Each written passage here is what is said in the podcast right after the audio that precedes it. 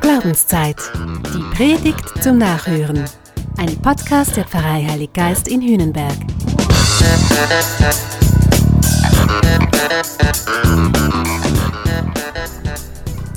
Es ist zwar schon eine Weile her, aber ich erinnere mich noch ziemlich gut. Da warf mir eine ziemlich echauffierte Politikerin an unserer Kirchentüre vor, ich habe ein Sendungsbewusstsein. Ich Blödmann, ich habe mich auch noch spontan für das Kompliment bedankt und das hat die Situation nicht entscheidend mit beruhigt. Aber ich habe etwas gelernt.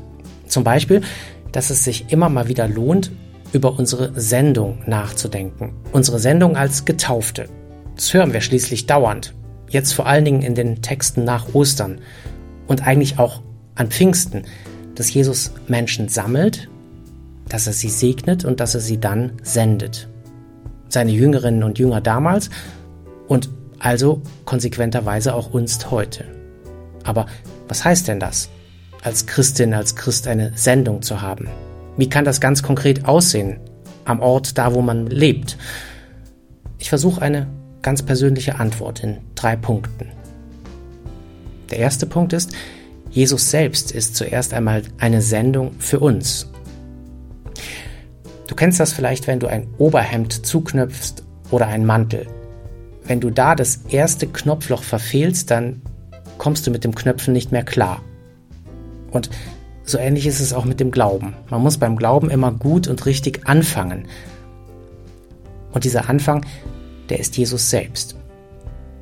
Die erste ja, die wichtigste Dimension von Sendung ist Jesus selbst. In Jesus hat Gott sich quasi selber in die Welt ausgesandt. Damit fängt's an.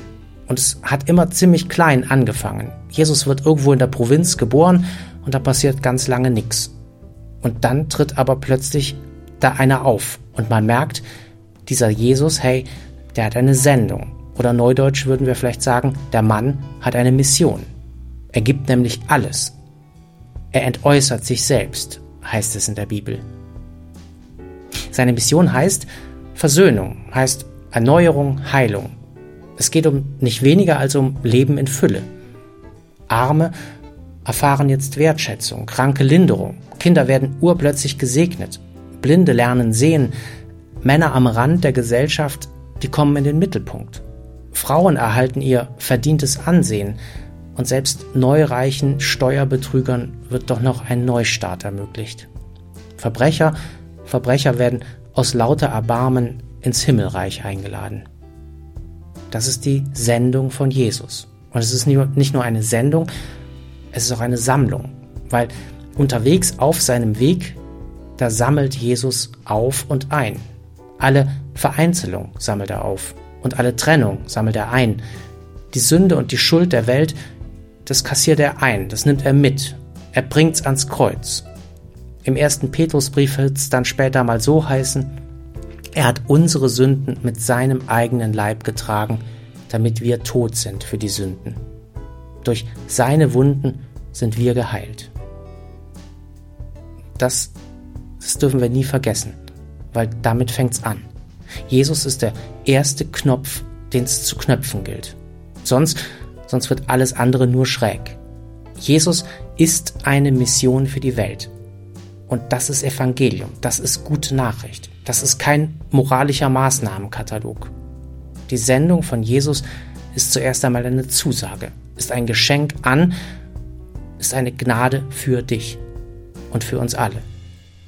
Wenn wir heute miteinander überlegen wollten, wie denn Kirche gehen könnte, dann ist dieser Gedanke der Ausgangspunkt, der Dreh- und der Angelpunkt von allem. Zweitens, Jesus hat dann auch einen Sendungsauftrag für uns. Von der Zusage geht es quasi weiter. Aus der Sendung des Christus wird die Sendung der Christinnen und Christen. Ihr seid Zeugen, sagt er. Wie mich der Vater gesandt hat, so sende ich euch. Geht hinaus in die ganze Welt und verkündet das Evangelium. Darum geht's also. Das ist der Auftrag. Christinnen und Christen verkünden Evangelium. Das ist der zweite Knopf, den es zu knöpfen gilt. Hm. Was heißt das jetzt? Wie können wir, wie kann ich in meinem, in unserem Leben bestmöglich das Evangelium verkünden? Nach der Zusage, dass Jesus ein für alle Mal bei uns ist, muss das die erste, die wichtigste Frage sein für uns. Michael Herbst, ein Kollege, der sagt so, wie kann sich das Erbarmen Jesu Christi unter den Menschen in meinem Wirkungsbereich multiplizieren? Es gilt für den Expat, der irgendwo in der Siedlung wohnt, aber auch für die Kirchenchorsängerin. Das gilt für die ukrainische Mutter, aber auch für den Jugendlichen, der sich firmen lassen möchte. Das gilt für den abgespaceden Hipster-Nerd irgendwo im Industriequartier, aber auch für das Erstkommunionkind, was sich treu und brav darauf vorbereitet. Es gilt für die eritreische Hilfsköchin. Und es gilt für den Ministrantenleiter. Es gilt für die alleinerziehende Mutter aber auch für die gut situierte Seniorin. Es gilt für den einsamen Tropf, aber auch für die vielfach engagierte Familienfrau. Niemand von ihnen, keine und keiner, soll sagen können, es interessiert sich keine Sau für mich. Ich bin von Gott und der Welt im Stich gelassen. Die Sendung von Jesus, die führt uns immer ins ganz Konkrete. Sie lädt Menschen ein, einen neuen Weg zu versuchen. Sie hat die Kraft in der Nachbarschaft, die Atmosphäre anders zu prägen. Sie verspürt die Sehnsucht im Dorf, einen guten Geist zu verbreiten. Sie teilt die Vision, die Jesus hatte, vom Leben in Fülle, von einem neuen Himmel und einer neuen Erde. Dahin muss unser Blick gehen, wenn wir uns senden lassen wollen. Jesus, er hat die Richtung vorgegeben. Geht in die Welt. Und er hat auch die Zielgröße benannt geht zu allen. Das ist die Sendung, so könnte es gehen. Und ich glaube, so könnte auch Kirche heutzutage gehen. Noch einmal zur Wiederholung. Der erste Knopf heißt Jesus für uns. Und der zweite Knopf heißt wir für alle. Drittens, die Sendung ruft uns dann auch auf, Kirche zu sein. Ich meine, das hast du wahrscheinlich schon vermisst. Es ging noch gar nicht um Kirche. Es ging noch nicht um einen Pfarrer. Es ging nicht um eine Pfarrei. Es ging nicht um einen Pastoralraum. Es ging nicht um Priestermangel und Personalmangel. Es ging nicht um Konzepte. Es ging noch nicht mal um Finanzen und Liegenschaften. Es ging bis jetzt ausschließlich um Jesus. Und es ging um das Evangelium, das ja konkret Gestalt annehmen möchte. Und jetzt ist es Zeit, dass wir fragen, okay, und wie kann das geschehen? Und was braucht es dazu? Das ist der dritte Knopf. Das ist die Kirche.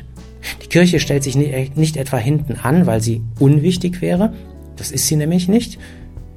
Die Kirche ist schlicht die Konsequenz aus den beiden ersten Punkten. Kirche gibt's nie ohne Jesus und Kirche gibt's auch nicht ohne Evangelium.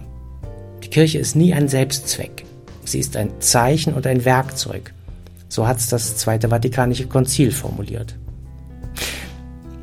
Wir, wir reden aber am liebsten ausschließlich über Kirche. Und da diskutieren wir und reden wir uns die Köpfe heiß.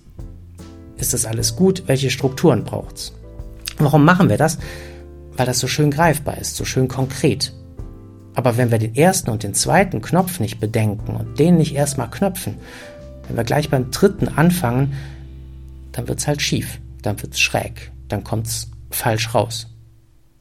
Aber gut, jetzt sind wir ja beim dritten. Gott sei Dank. Und jetzt tut's mir aber gleich auch leid, weil jetzt wird's traurig und jetzt wird's schwer für dich. Ich kann dir das nicht ersparen. Aber eigentlich weißt du es auch selbst. Man kann das da ja nicht schönreden. Vieles geht einfach nicht mehr in der Kirche. Die Statistiken sind ziemlich eindeutig. Unsere Sendung erreicht, wenn wir es ganz wohlwollend berechnen, noch maximal 20 Prozent von denen, die Jesus mit alle meint. Da stockt was. Die Sendung erreicht die Adressaten nicht. Unsere Welt hat sich völlig geändert. Michael Herbst, der sagt es so, viele natürliche Brücken zum Glauben sind abgerissen. Was uns klar ist, ist den meisten unklar. Die Lieder, die wir lieben, die singen die nicht.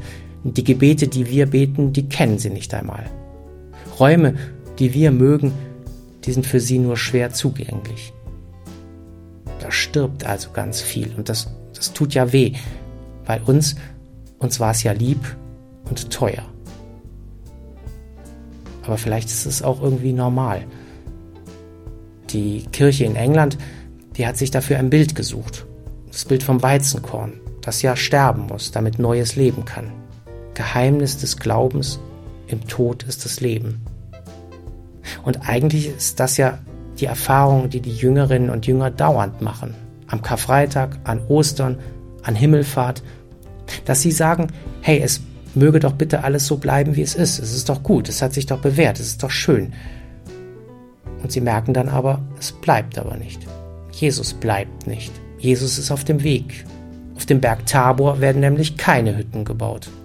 Das Christentum bleibt ewig unterwegs, unbehaust. Und Maria bekommt selbst am leeren Grab noch zu hören, halt mich nicht fest, weil den Glauben, den gibt's nicht auf sicher. Anscheinend, nein, offensichtlich gehört das dazu, zur Sendung, zum Weg von Jesus. Die Sendung von Jesus mutet uns zu, dass wir in diesem Sinn auch immer Kirche im Wandel, im Übergang sind. Das ist der dritte Knopf. Also, ich glaube, wir werden heute und morgen andere Fragen stellen und neue Antworten wagen müssen. Wie sähe denn die Sendung die Mission von Jesus in meinem Dorf aus, in meiner Nachbarschaft, in meinem Quartier? Und wie kann Evangelium so in meine Nachbarschaft, in meinen Freundeskreis hineingesprochen werden, dass es auch verstanden wird? Und wie können wir Menschen so dienen, dass sie sich für Gott öffnen können? Ich glaube, darüber sollten wir reden, ganz dringend. Das ist unsere Sendung, unsere Mission. Es gibt dabei keine pauschalen Rezepte. Das macht es schwer einerseits, es macht es aber zugleich auch leicht. Weil das heißt, wir können, wir müssen immer am Ort und im Kontext agieren. Fantasievoll mit Mut zum Risiko. Immer liebend und dienend im Einsatz für die Menschen, besonders für die Armen. Großzügig und engagiert in der Zurüstung von Menschen im Glauben, dass sie gut wachsen können in ihrem Glauben. Und das Ganze gut und geistlich geleitet von solchen Menschen, die dafür begabt sind und nicht einfach von der Kirche geschickt wurden. Nein, ich glaube, die Kirche hierzulande, die wird ihre Sendung leben können. Ich bin da eigentlich immer noch guter Hoffnung. Lass uns, dich und mich doch heute dafür beten, um Gottes Heiligen Geist, der uns Beistand ist und der uns manchmal auch einfach tröstet und der uns garantiert nicht alleine lässt und uns immer anleitet und weiterführt.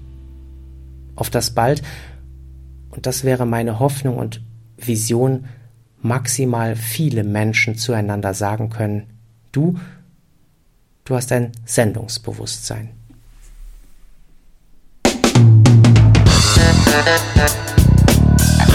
Das war Glaubenszeit.